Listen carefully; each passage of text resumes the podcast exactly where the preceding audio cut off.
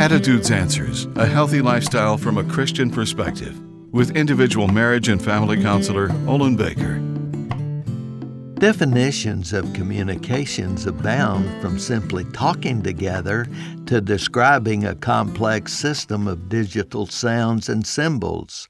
Failure to communicate is often based on assuming the sender and receiver are ready for information to be transmitted, either verbally or non-verbally, but this is often a false assumption. A primary cause for attempts to communicate digressing into criticism and blame is anger, jealousy, and fear. These are responsible for breakdowns in communication, for it's almost impossible to receive blame or criticism without reacting in a way that causes conflict to escalate. There is a better way.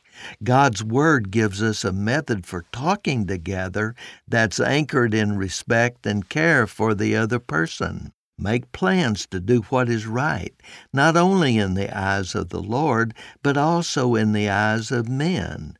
This is possible by seeking wisdom and understanding that can only be provided by the Lord God. Make this your primary desire and objective. I'm Olin Baker. Attitudes Answers with individual marriage and family counselor Olin Baker is focusing on the series Building Bridges. We'd like to invite you to subscribe to the Attitudes Answers podcast on your favorite podcast platform.